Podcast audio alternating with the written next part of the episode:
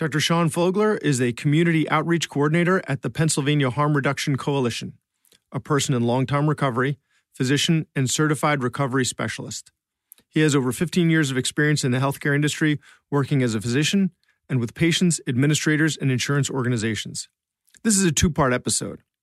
In this first part, we talk about how common a substance use disorder is among physicians and why we are at higher risk than the general public. He then gives guidance on where to go to seek help if you have a substance use disorder. We discuss physicians' health programs and some of the positives and areas for improvement of those programs, and he then discusses some critical elements to recovery. Sean is active in the recovery community and has a special interest in trauma and substance use disorders in professionals.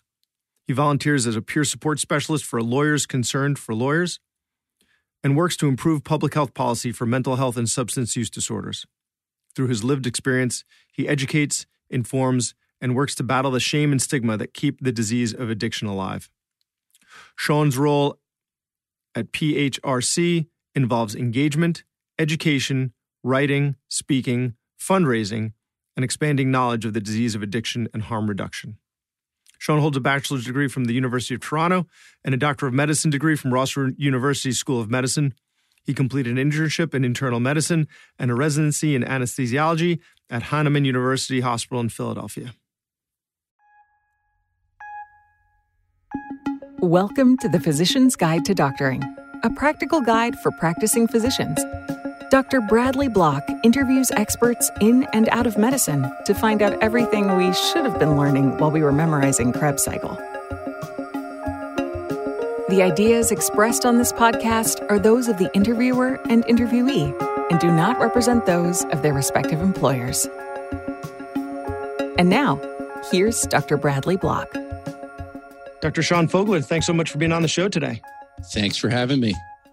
So let's start with the macro view of addiction in physicians and then get to more of the micro view. So, first, how common is addiction in physicians? Well, I mean, this is something that's that's actually very common, more common than I think many of us realize. Uh, in the general population, they say you know, people with a substance use disorder are around nine to ten percent. Um, it's hard to know exactly with physicians, but the numbers seem to be somewhere around 15%. And that can vary actually with specialties. So anesthesiologists tend to have a little higher rate. Psychiatrists accept especially female psychiatrists tend to have a, a higher rate. Um, so it does, you know, there's no exact answer, but it's more common than it is in the general population. Why do you think that is? Why do you think we're at higher risk? I think there's so many different factors. Um, you know, even if you just look at general factors for addiction, you know, psychological, biological, things like anxiety, depression, we work at a very uh, high pressure um, high stress environment where lives are at stake.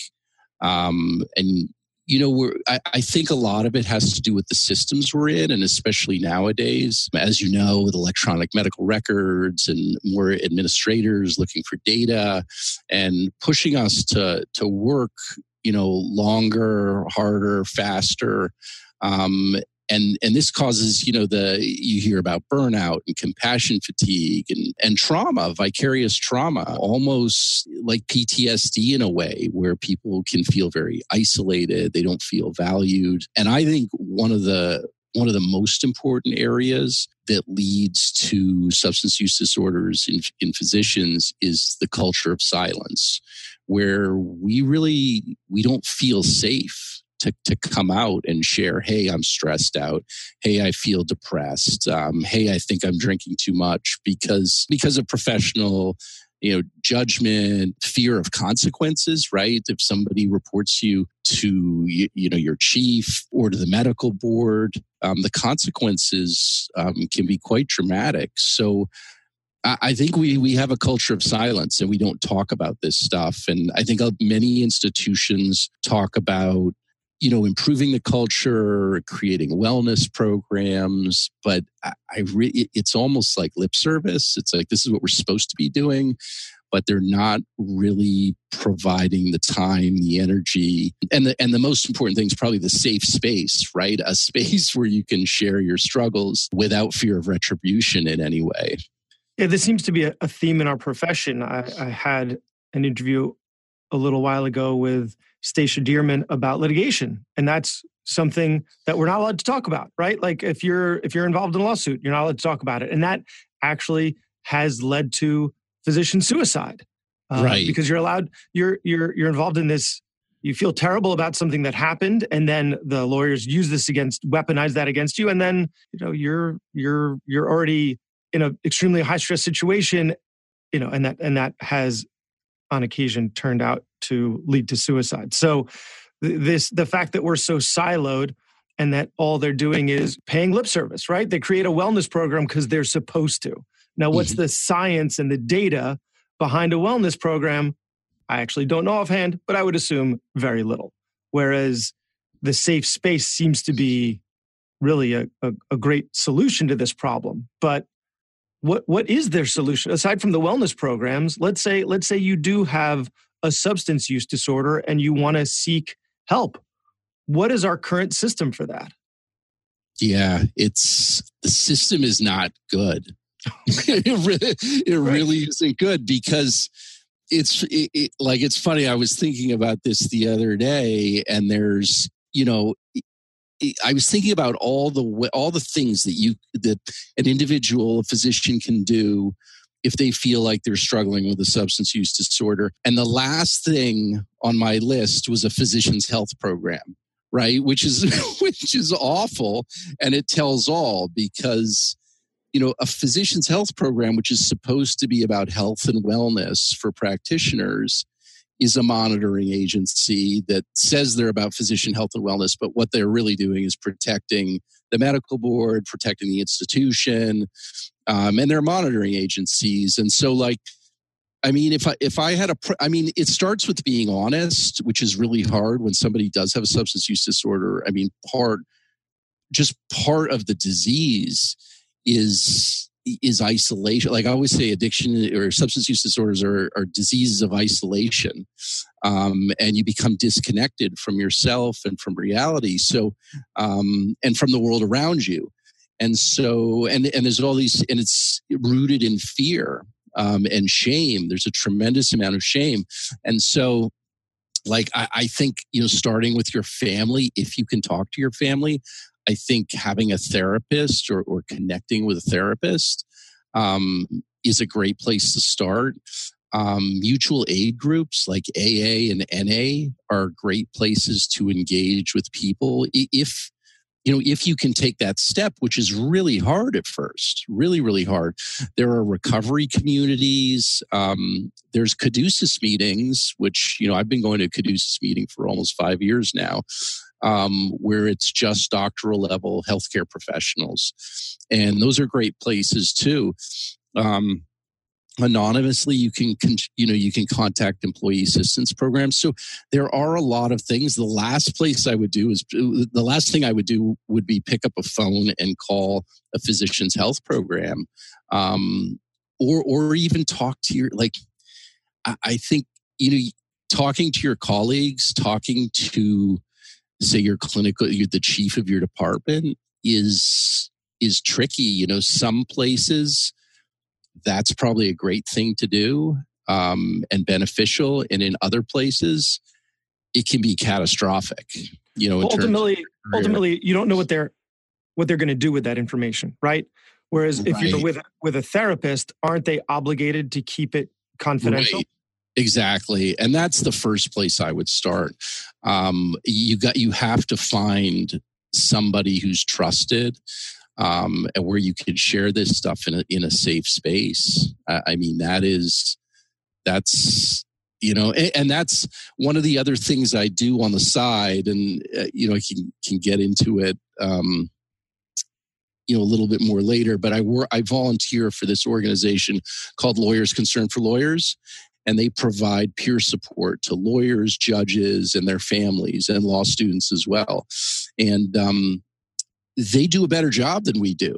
They do a much better job than we do, and it it's all anonymous. Um, the goal is to get you back to work healthy and whole.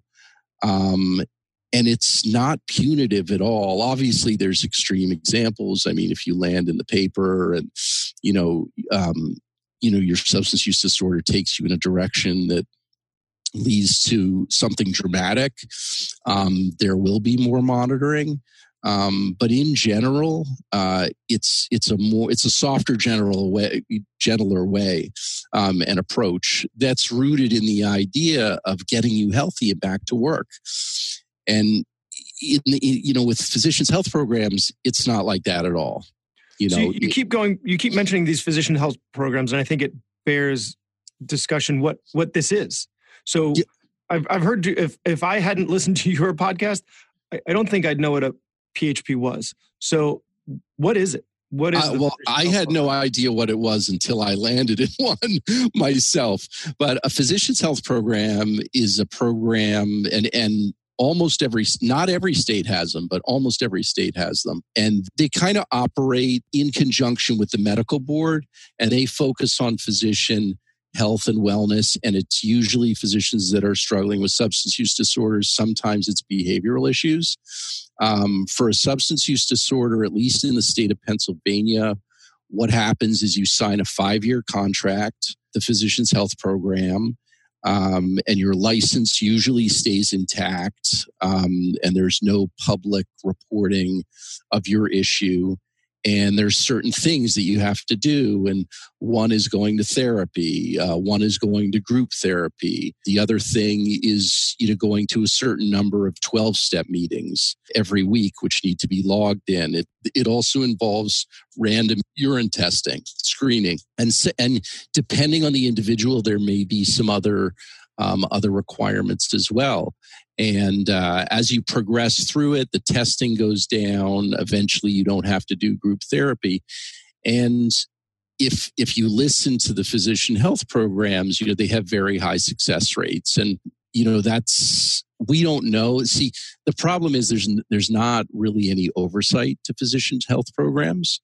Um, so we and we they don't share their data, so we don't know the exact numbers, but historically they claim very high success rates. Uh, that's that's kind of the short of it. So what that sounds reasonable, right? You yes. Therapy, you go to group therapy.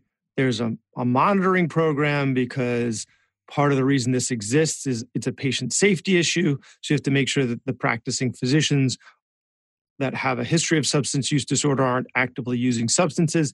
This all sounds reasonable. However, there are some flaws in their system. What what would you say the, those what where is there room for improvement in this system? I th- I think if it's really like if these systems if these programs are really about health and wellness, I don't think a cookie cutter approach is the way to go. And they really plug everybody in for the most part into the same general um, program. And like for me, I didn't have an issue with it.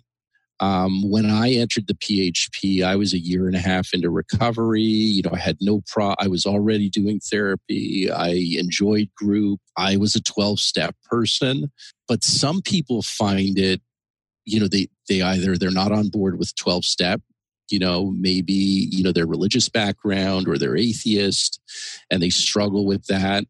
Some why, people. Why would that be? Um, you know 12 step programs are problematic for some people. That you know it's all you know it's rooted in the idea that there's a higher power right isn't that the um, first and step?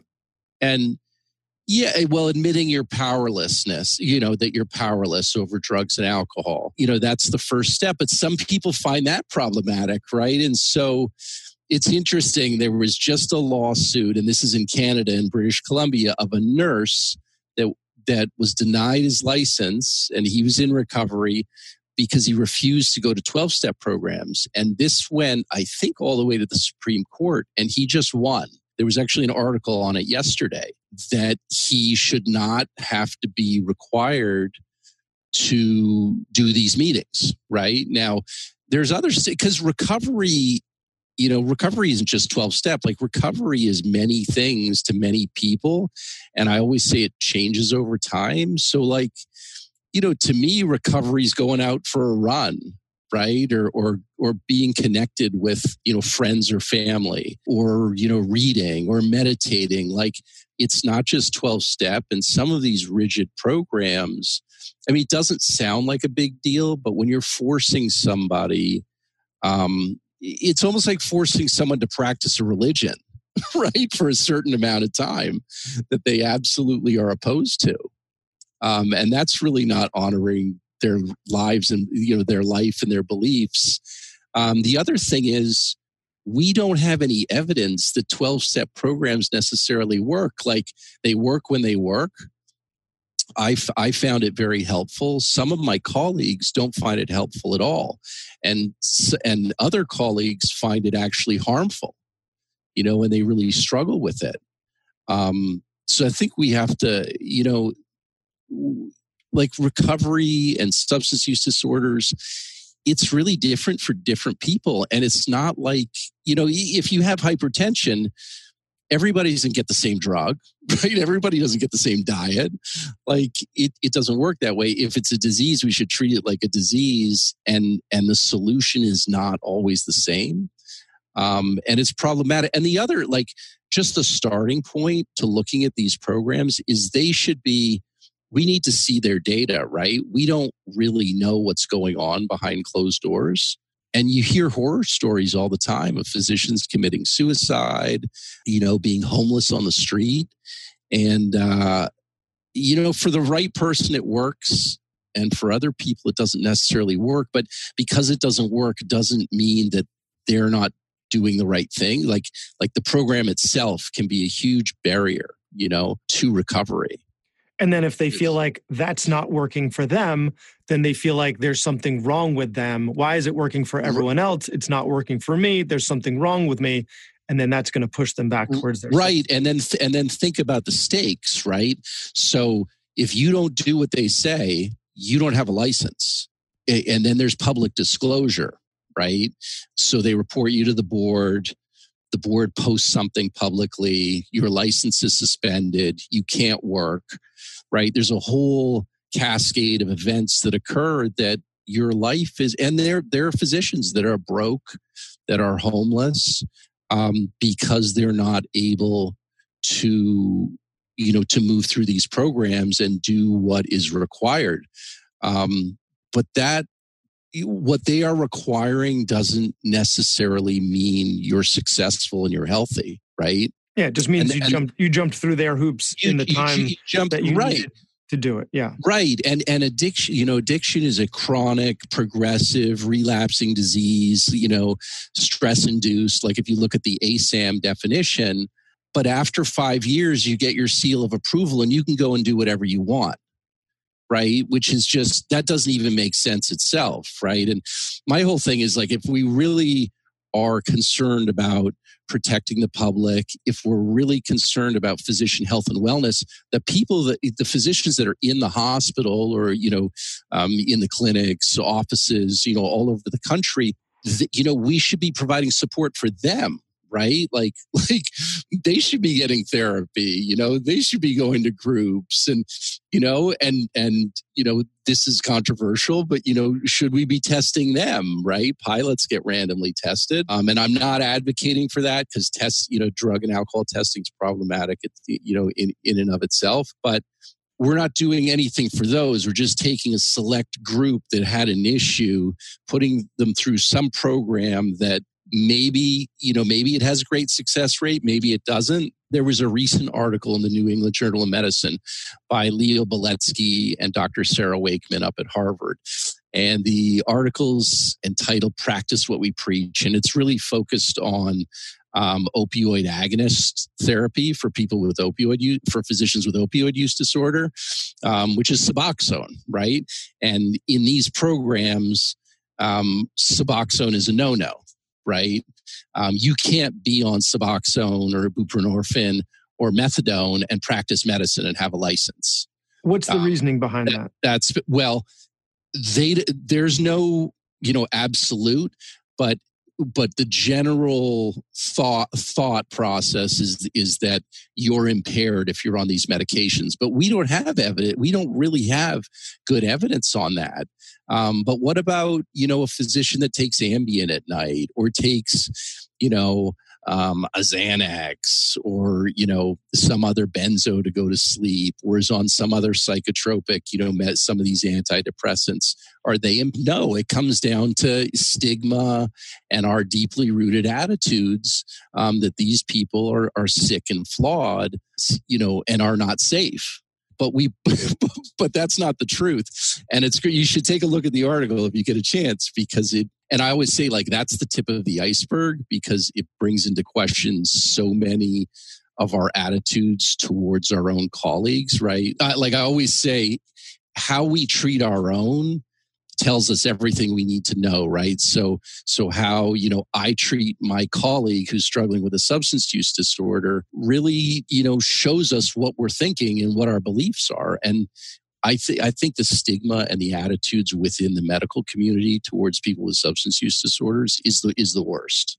is among the worst. And I'm not there are some great people doing great work um, out there, but I think in general and as a system, we don't do a very good job um, when it comes to if that. You, if you were building a PHP program from the ground up, right? Let's in this. It seems like it's state to state, right? Like each it, state. Well, that and that's the other problem. It varies from state to state. So these programs aren't even uniform right like interesting we should be able to use that data then right if they're so yes. different you can you can then compare uh, which ones are more effective, which ones are less effective, what's the differences between them to try and figure out what are the what are the aspects of it that really help our physician colleagues the best. And so, that's a great, so, that's a great idea. so let's say you had free rein, right? Of over you're in Pennsylvania. Let's give you New Hampshire. I just chose that at random. Random, mm-hmm. right? You get to build it. You get to build it yourself. How would you do that? What would you? What would the PHP consist of? Wow, that's I mean that's a great question. I I think I would start with sitting down with a group of physicians that have had substance use disorders um, in the past, um, currently have substance use disorders, and talk to them about exactly what are their wants and needs. And like from my understanding and what I know about recovery, um, you know, having connection, having support, having purpose is critical, right? So, you know, when it comes down to, you know, the safe space, like making, like, we have to change the culture. Well, people, you know, put people in a place where they can open up and connect with their colleagues. You know, obviously there would have to be a treatment component, an education component. Uh, I think you would have to involve hospital systems you know senior leadership in hospital systems and have them involved in the in the program and just create a program where people can share their struggles get the support they need. And this is going to it's going to vary because uh, you know some of it has to do with trauma um, a lot of it has to do with trauma and and dealing with trauma. And every individual is going to be different right? So i just you know to cre- create one entire program i think i think the way you know the lawyers concern for lawyers does it where there's an anonymous component where you're protected where you're referred you know in a confidential way um, to different resources that can help you and connect you. I think peer support is a massive part of this. Being paired up with somebody with lived experience that's been successful that can guide you through and support you is really really important in all of this. Like a sponsor. Uh, like yeah it's like a like a sponsor but i i think more than a sponsor because you know a sponsor takes you through the steps of whatever program it is. Say say that's aa peer support is much more. You know peer support is someone you can look to and say hey like he's had these struggles or she's had these struggles and has been successful and this is what they did and this is how they got there. And a sponsor doesn't necessarily do that for you. I mean a sponsor can be very important and is a really good sounding board but i think somebody you know a, a peer peer support is like the next level and it's like seeing is believing because a lot of times you get into recovery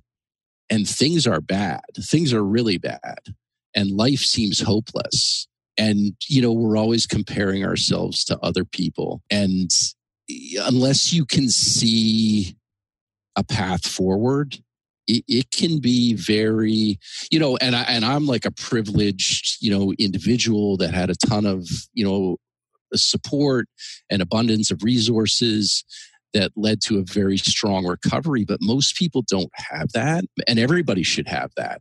You know everybody should have access to that. Um, and i think aspects of the php are important. I think group therapy is really important. I think having a group of people around you that get to know you that can call you on your bullshit um, and give you insight into yourself is one of the most powerful things you can do. You know, group, a group therapy, peer support, and support at work in the workplace. Because I think getting back to work, you know, assuming you're in mental state where you can be successful is one of the most important things. And I was ta- I was talking to somebody the other day about Viktor Frankl's book, A Man's Search for Meaning.